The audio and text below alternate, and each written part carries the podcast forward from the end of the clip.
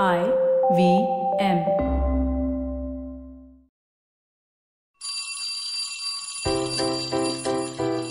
Hello, one. Hello, all. Welcome to the Diary of the Traveling Professor.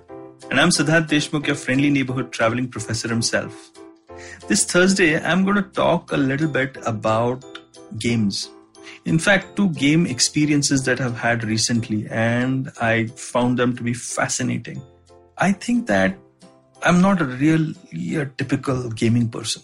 So let's start off with that confession. But I'm studying these. I'm studying these because, you know, it's digital. I love studying new things. I like to understand how and what makes the world work. And the gaming experience or the game experience is certainly something which is enrapturing the minds and hearts and souls of people younger than me, I would say, way younger than me, and certainly around my students so I do study stuff like anime, which I'm sure I'll make a podcast on later, and uh, games. So what am I talking about? So here are these two experiences. Experience number one. Here I was very much in COVID times in the UK, just landed, and I got decide. I mean, we all decided to, you know, go to a place called the Escape Room. I'd never been to a place like that, but it's quite famous. It's quite a famous chain, which has an interesting physical experience that you and your family or you and a group of friends can take part in. And the whole idea is to just go to a place wherein they give you a set of rules. Uh, you come into, uh, you get into a room rather, and this, you know, you're challenged to do something in a certain span of time. And I think mistakenly, our family thought we were a bunch of geniuses, so we decided to take the toughest room. Clearly failed miserably, but had a really fun time trying to get ourselves out of this dratted room that we had willingly locked ourselves in. It was a very well done experience, although a tad sad because it was right in the COVID times. And I'm sure when you see a place and you recognize that it has seen better times, it has seen better times, you could see that the escape room has had seen better times. But the guy behind the counter, the guy who was our guide, you know, he was reasonably enthusiastic. He looked and talked like a nerd who was into gaming and he said, Oh, this is the challenge, and so many people have reached here. And would you want to try and beat this record and that record? Kind of made it a little lively. At least the kids were excited, my kids. And uh, I was playing along. We had a lot of good moments and there was a lot of bonding and, and the rest of it. But what I did realize in that game was it was about having restrictions and about having boundaries that made the game more fun. The game was not about giving you freedom, the game was about giving you boundaries. And that thought kind of was in my mind and it was there, it was there. And then uh, I went to the Scotland trip that I keep yattering on about and I came back and my kids greeted me with another game. And this time it was a game called Among Us. I don't know how many of you have seen this uh, game or played this game, but it is sexy, man. It is very, very good. Among Us, interesting game, makes you a crewmate trying to do a set of tasks along with a few people, but there are two imposters amongst among us, sorry, trying to kill you. And that's the whole game because you don't know who's an imposter and who's a crewmate.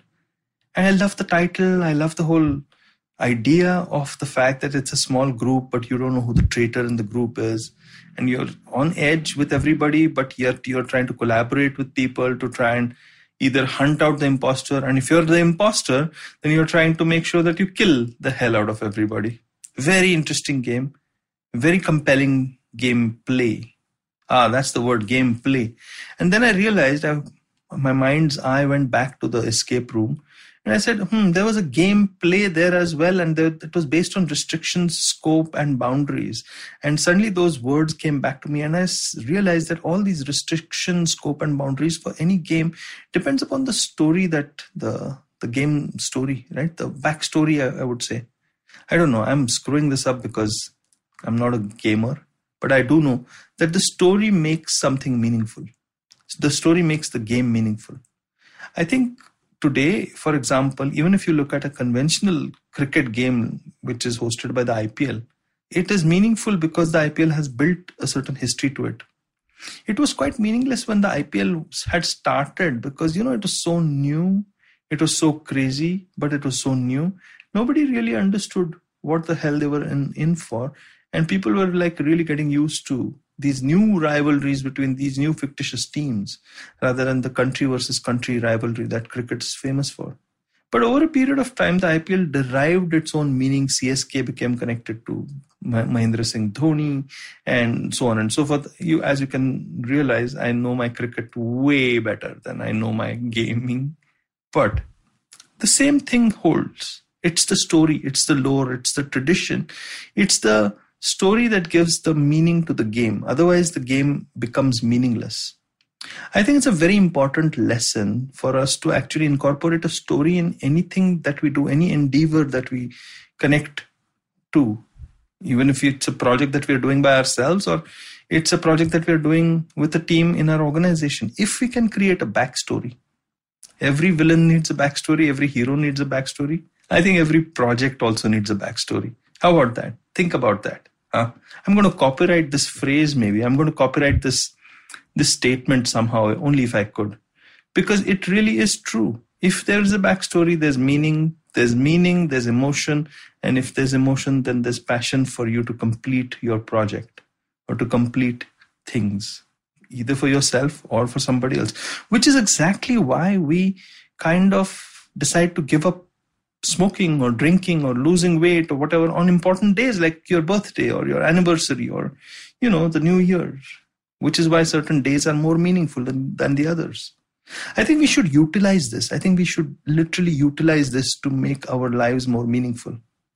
But as far as games are concerned, very good games. I think Among Us is way better than the other experience of the escape room. But I think I, it was just marred with because it was COVID. And so you were always worried about being in a claustrophobic room when, you know, there are COVID germs all around that's all there is to it really i think i'm sure it must have must be a great experience if you know we had normal normal times ever again would we ever but that's that's another story isn't it well to know my funny stories follow me on instagram as the traveling professor. To know my serious stories follow me on linkedin where i'm the traveling professor.